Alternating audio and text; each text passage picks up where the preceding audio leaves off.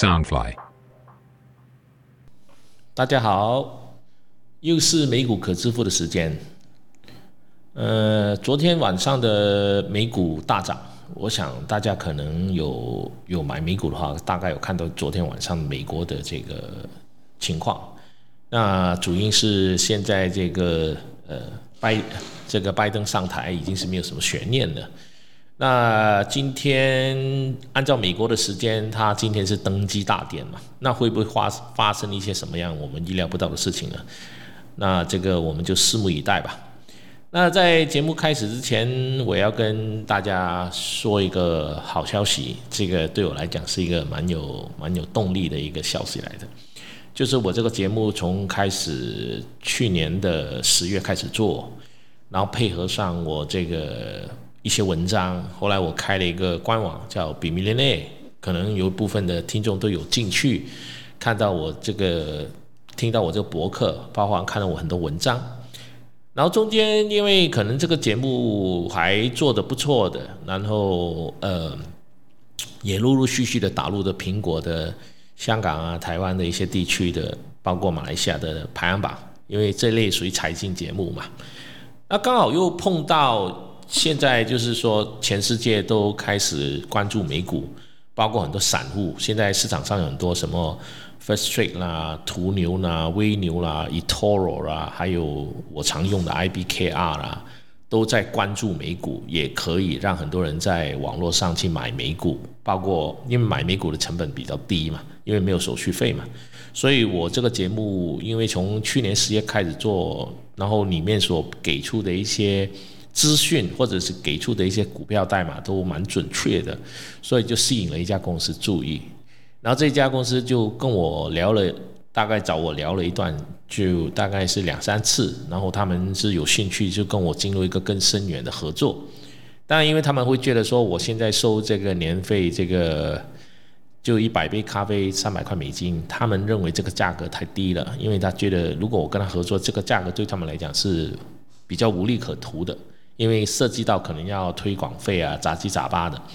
所以他们就是希望是能把这个价格翻到大概八十块到一百块美金一个月，等于是一年大概是九百到一千二。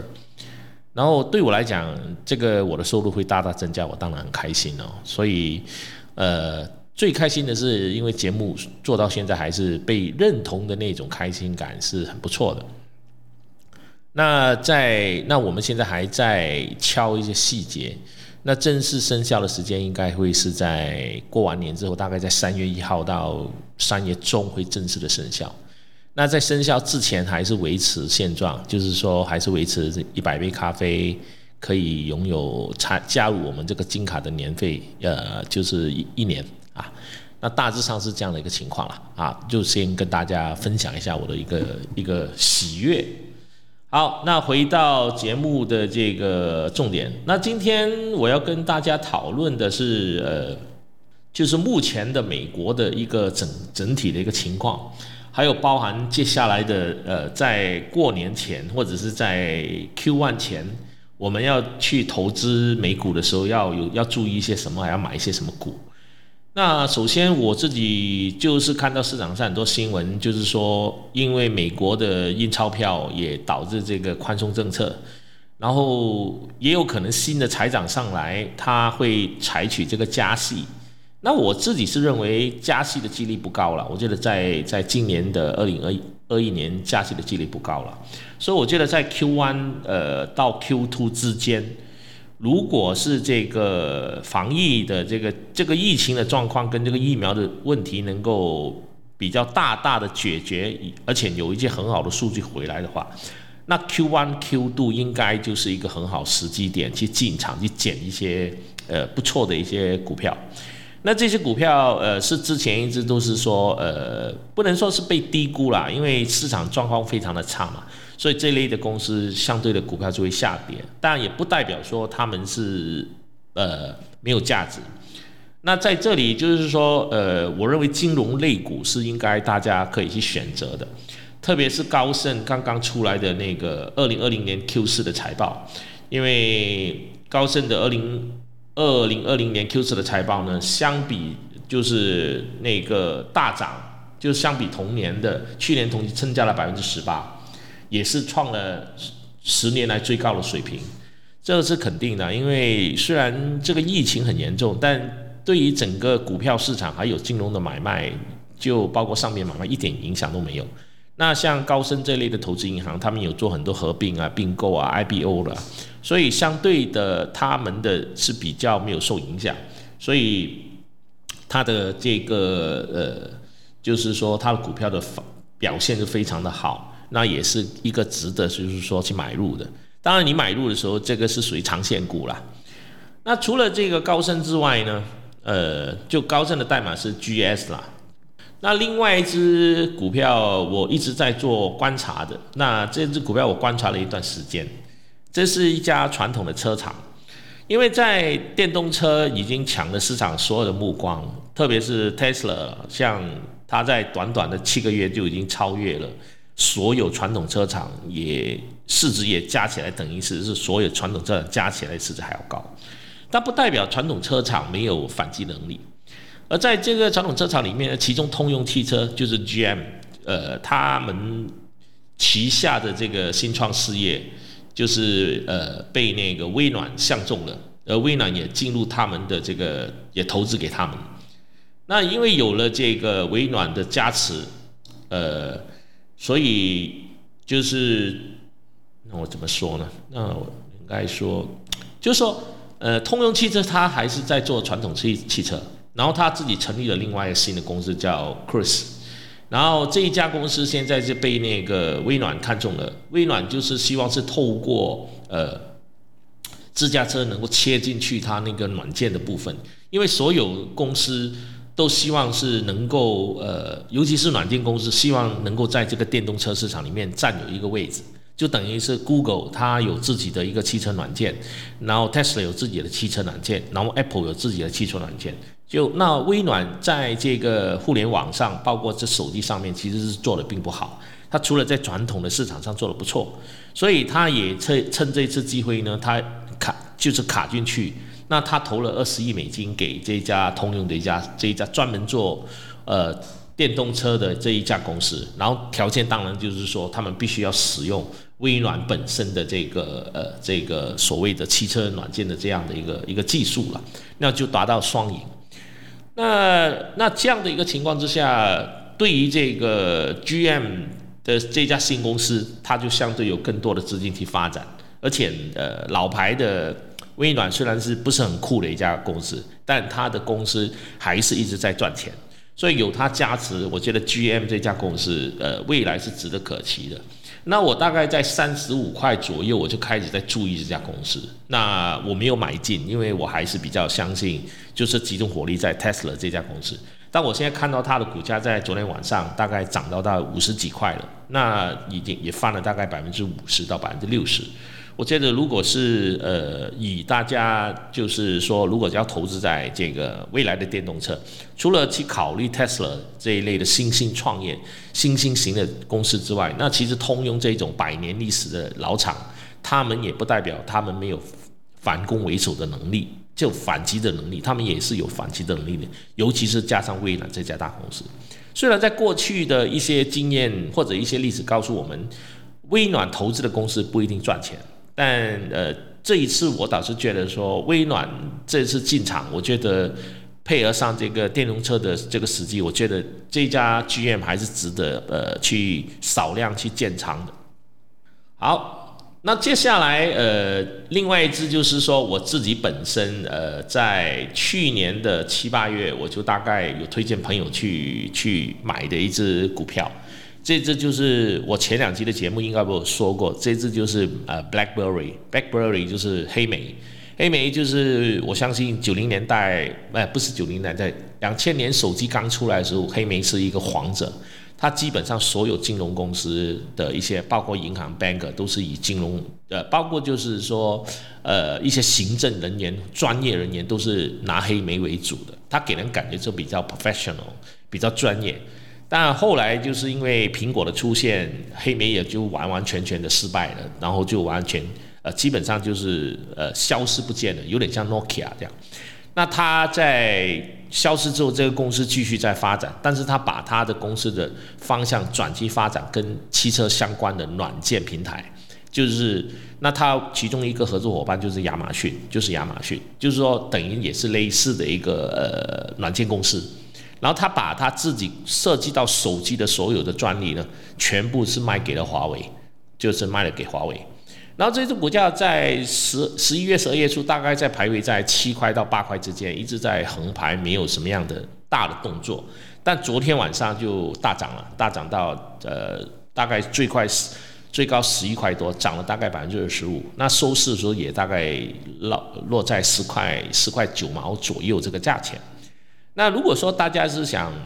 如果看好电动车，但是又想找一些比较便宜的股票来投资。那这个黑莓加亚马逊合作的这个 BB 代码是 BB，那目前这个价格我觉得是很适合一些呃想呃买一些美股比较便宜的，但又能够有长远的。那这一只股我我蛮建议大家去买入的。那我自己本身是大概在七块八块之间我就开始买入了，因为我觉得呃以美国的这个股票，包括黑莓这一些。老牌公司，他们有他们的一些实力在里面，所以我我算运气不错的，因为我做了一些功课，我也看了，然后再加上它价格很便宜，所以我就分批的买入。那昨天到昨天为止，那这个股价的翻涨，那我大概也赚了百分之四十。那我大概如果是今天或者明天晚上，它价位大概上到十二块到十二块半之前，那我大概就会走掉一半的货，剩下的一半，基本上我就是零成本。那这就是我现在呃一直教导大家，呃怎么样的用战术性的投机来混合战略性的投资。那如果说你买进的股票你涨幅到一定的程度的时候，你可以把它卖出获利，剩下的那一部分你就会成本就会降低或者是变零。那就是说这一点就是我们不要用呃情绪去决定买股票，是用机制。这个机制你可以去设定，你可以买入一个股票，设定它涨到百分之十五完，这二十百分之三十，你就可以把它卖掉，然后可以卖完全部，也可以卖掉一半，也可以卖掉卖掉三分之一，这随便你。但你卖掉那一部分的股票的赚回来钱，就把你手头上剩下的货的成本就会拉低了。那拉低了之后，那后面继续涨，你可以选择卖出，也可以选择拿住。但如果后面跌的话，你手头上有已经有一定的所谓的那个很低成本的股票在手上，所以你就不需要担心。这就是一个混合的操盘手法。那这个手法是我从去年的十月开始就一直用这种方法，到目前为止那个战绩还蛮不错的。所以我建议大家可以多听一下我的节目，能够学习一下啊。那接下来除了这几个这这只股之外呢，那我自己本身会再盯住其中的一只股。那这只股可能马来西亚的朋友会比较熟悉。那这只股就是 Grab。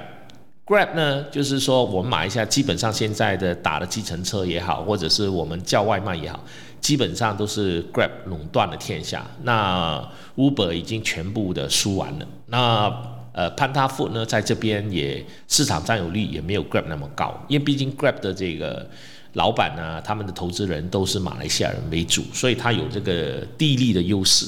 所以 Grab 它规划是在要在二零二一年 IPO。那它除了自己 IPO，它有没有可能呃以 Spec 的方式来上市呢？我觉得可能性是非常的高，因为它背后的最大股东有软银嘛。还有大马戏，还有这个李泽楷的这个 PDWM，所以他被聘入，或者是用 spec 二点零上市的方式，也是有有机会存在的。所以我一直在盯住这只股票，呃，希望是能够在它开始 IPO 之前，或者是它已经能够看到摸到一些门路，我就开始买入这个 spec 啊。好，接下来呃就是。要讲的就是一只叫做呃，这一支节目好像我上次有讲过，是涉及到这个列印的，这个 printing 的。那我现在看看呢，好，另外一只就是说呃，比特币。那比特币现在是大家非常关注的。那前面的两集节目我也分析过，大家怎么去看这个比特币，或者怎么去买卖这个比特币。那我已经说过的话，我就不再重复了，大家可以去前面的节目听过。那我自己在在这两天也在盯着它的价钱。那它目前的价位大概是在三万五、三万六。那我在三万四千九左右，我又在买入了。因为我第一次买入的时候大概是在三万七，那三万七它跌到三万四，我再买入，那就是我往回走，就是我也是用这种所谓的呃要买入比特币的一个资本，把它分成十份。这十份里面，我往后跌我就往后买，往上涨我也是往前买。如果是往后跌往后买，买到它跌到一定的程度的时候，我手上的十分钱用完了，我就不再买入了。那同等的，如果它往前升，我每升百分之二十三十，我就买入。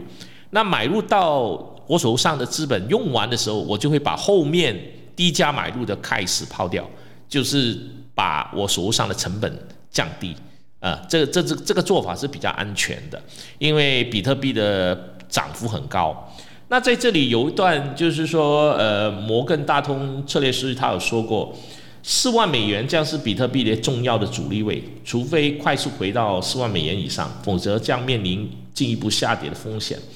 那他这样说也没有错，但中长期，呃，我自己本身，呃，可能是受了这个这个呃 ARK 的这个 Catherine Wood 的影响，也不一定啦。但我自己一直我都是蛮看好。比特币的，所以我认为它在今年的年底，二零二一年的年底，我觉得它上到四万到五万，我觉得应该是没什么悬念的。所以我自己本身就是说，我如果我买进，它往下跌，跌到我手上准备的钱用完了，我就会放在那边。那我基本上我不会卖出。那如果它往上涨，如果它涨到一定的程度，我会抛掉一部分来进行套利。然后再等它回跌的时候再买入，那我应该是用这种所谓的战术性的投机来操作。但如果说你本身是没有这样的一个时间去盯着，因为比特币是二十小时运作的，如果你没有时间去盯的话，我建议你就是说可以买入之后放在那边，也可以选择去买入跟比特币相关的这一类的股票，就好像我前面一直劝大家。包括我自己买这只股票也赚了大概翻了两倍的 Mara Mara M A R A 这只我大概是五六块钱买，它现在涨到二十几块了。我中间买进买出我已经大概操作了两三次了。还有呃 S I 就是 S I 就是一个专门做数字货币的虚拟银行。那这只我在买进的时候也大概在四十块左右，现在大概在徘徊在五十五到六十块左右的这个价钱。那这个也是一个比较相对的比较稳定的一只股票了。那至于说前面那个 BTBT，那这是中国的这个比特币概念股，是因为涉及到造假，所以它的股票就回盘。那我我我前面的节目或者是说我在文章里面我已经说过了。基本上在这两年，只要涉及到中概股，能不碰就不要碰，因为有太多的风险了。这个风险除了这呃中美大战的政治风险之外，因为中国的这一些中概股呢，往往因为他们的财务是不受呃美国这边监管的，所以他们造假的几率会非常高的。那前面的瑞幸咖啡就是一个案例了，然后现在又来了一个 BTBT，那接下来。还会被有其他的中概股？我觉得绝对不是新闻。这我相信这样的 case 不会是最后一单了，它陆续有来了啊。这一点就是我建议大家，就是说，如果要买中国的中概股，这一点大家要去自己去考虑的一一个问题了。那回到这个呃。就是说，目前来讲，就是说，那个昨天晚上的我自己本身的一个投资的一个战略和我对于这个后市的一个观点。那我昨天晚上大概在呃，我十二月推荐的 BB 这个股票，我我买入的时候是七块八毛三，昨晚大涨到百分之二十五，它大概到十二块三毛半的这个价钱。还有在应该也是在十二月十五号、十六号左右，我推荐的一只叫 NNDM，NNDM 就是一个三 D 印刷股。那它从六块涨到十一块，昨天晚上也大概是在十块九毛四，因为之前是掉回去大概九块三、九块四，所以这一次价钱呃现在很很坚挺的维持在十块九毛四。那还有一个就是说有可能会进行破产重组的一只股票。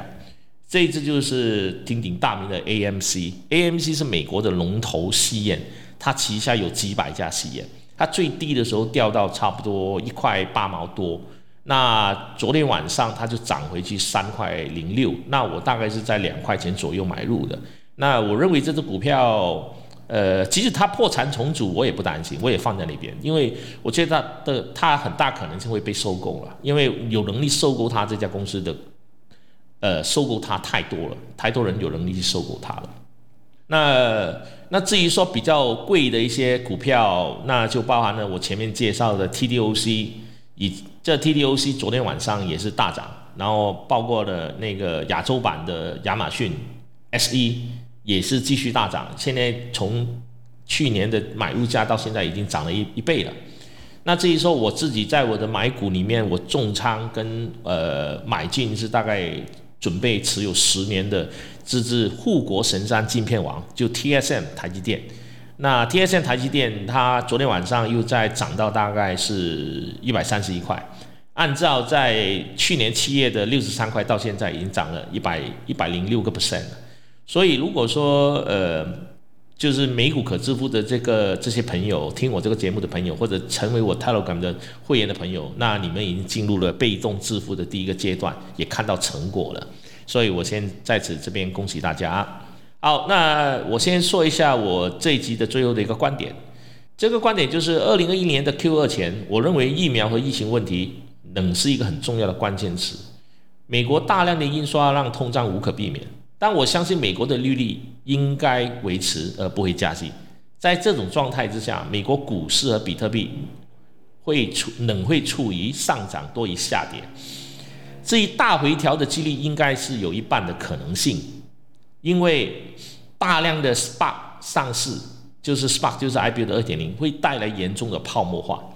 如果出现回调，我认为 SPAC 就会是重灾区。